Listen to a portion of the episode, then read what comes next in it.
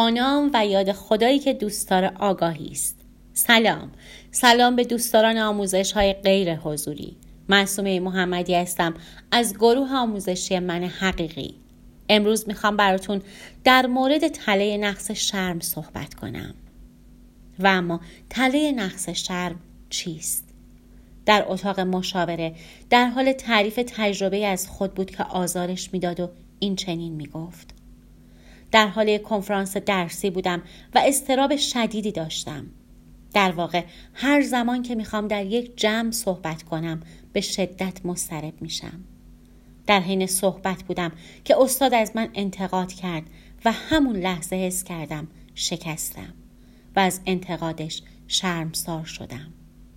کنفرانس من به پایان رسید اما احساس شرمساری من تمام نشد. و به شدت در حال سرزنش کردن خودم بودم. از این همه احساس شرم و انتقاد کردن و تنبیه کردن خودم خسته شدم و به دنبال دلیل این موضوع هستم. می‌خوام شما رو با موضوع تله یا تهوار آشنا کنم. به نظر شما تله فرد مورد نظر چیه؟ در ادامه این مقاله قصد داریم به بیان و توضیح تله شرم بپردازیم.